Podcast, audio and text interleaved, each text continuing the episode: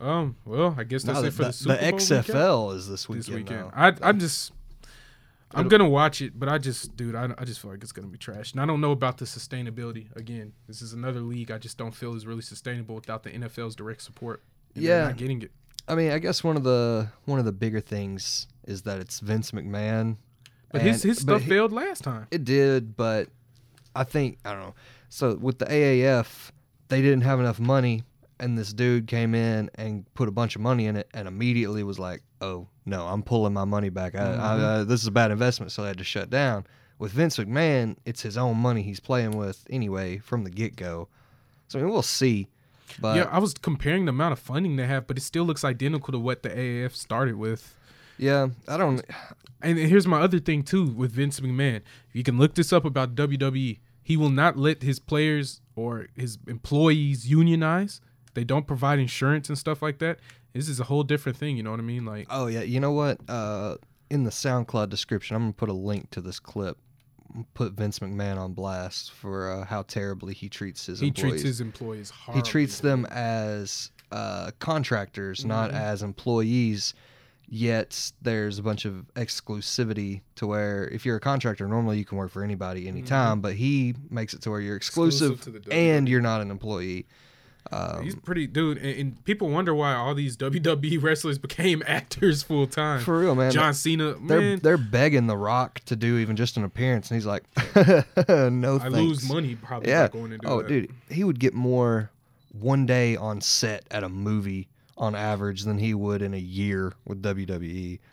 Yeah, I mean, eh, dude, also, can we look Fast Furious people? Can we stop this? Y'all keep saying one last ride. Am I, am I tripping? I feel like they've said one last ride since like Fast Five. Yeah, for sure. Can we stop it? Y'all are literally trying to milk every last like this is how series this is like how Saw became so trash Yeah. because you're finding and forcing ways to keep a series alive. Like, dude, just let it die. When was the first Fast and Furious movie? Like 1999 Ninety nine. 99 ish. I was thinking 98, 99, early 2000s is when the first couple came out.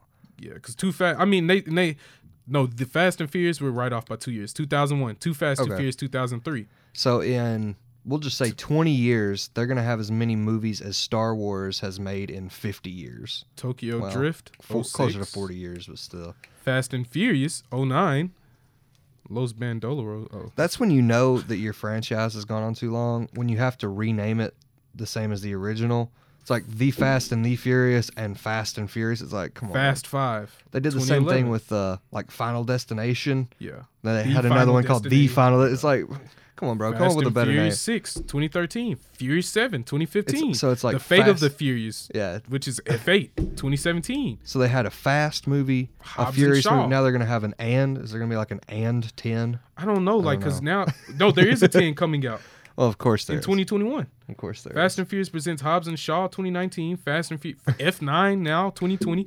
Fast and Furious 10. Dude, like this is annoying. And the worst part is they got away from what it was actually about. That's Yeah, why it I, used I to be haven't about watched car- any since Tokyo Drift. No cap. Yeah. The last one I watched was Tokyo Drift because it was still about actual racing.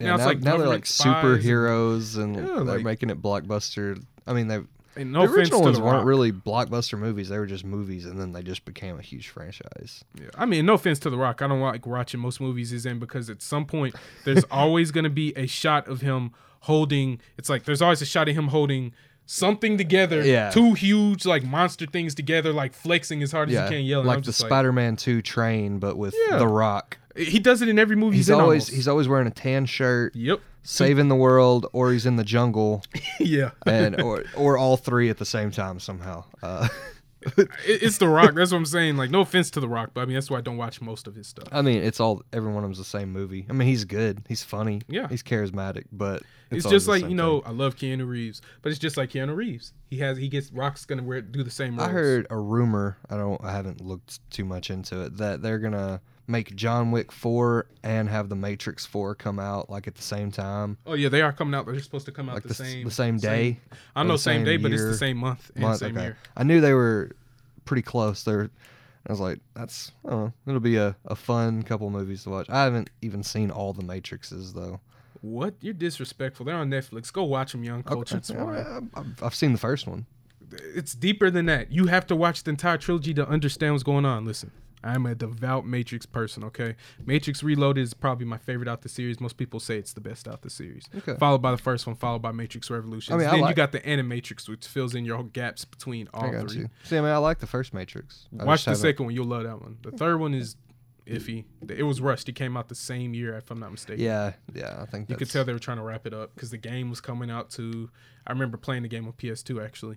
Um, Matrix is a work of art. It made you think deeper. I'm not. gonna- I, if you didn't watch The Matrix and be even a little paranoid for like five minutes afterwards about your life, I don't know. what you- Oh, I'm pretty convinced that we're in the Matrix, but uh, let, let's go right back to the. you might want XFL to stop real quick. before it becomes an agent or something. I'm telling you, yeah. Who knows? Who knows? Uh, we'll go back to the XFL real quick since that's what got us started on the movie tangent. Um, kicking off this weekend, the 2020 XFL schedule, you have uh, the Seattle Dragons versus the DC Defenders Saturday, February 8th, 2 o'clock p.m. Eastern Time on ABC. we got a Memphis team or anything?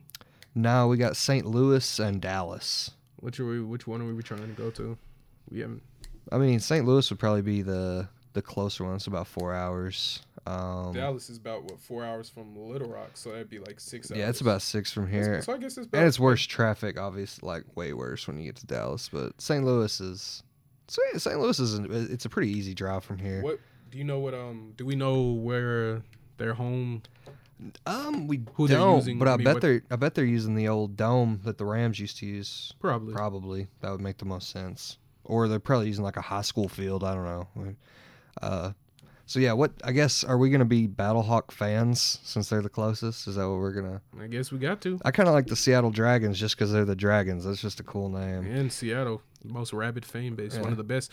Bring the NBA back to Seattle, Oh, please. Um, please, please. They've been they've been saying for a couple years the NBA might expand. Bro, move the Sacramento Kings to Seattle or something. Like, They're Nobody- saying the no- NBA wants to put a team in Louisville, I could see that. That'd and be then they cool. also want to put a team in Seattle. the only thing is, if they put a team in Kentucky, it's going to be the third most popular team in Kentucky. yeah, because you, know. still got Kentucky. and Kentucky and Louisville are going to be the you know they're going to be the big tickets. I there. just I'm curious to th- this has been rumored for a while and it'll probably actually take place with the new CBA. They'll probably go ahead and try to expand.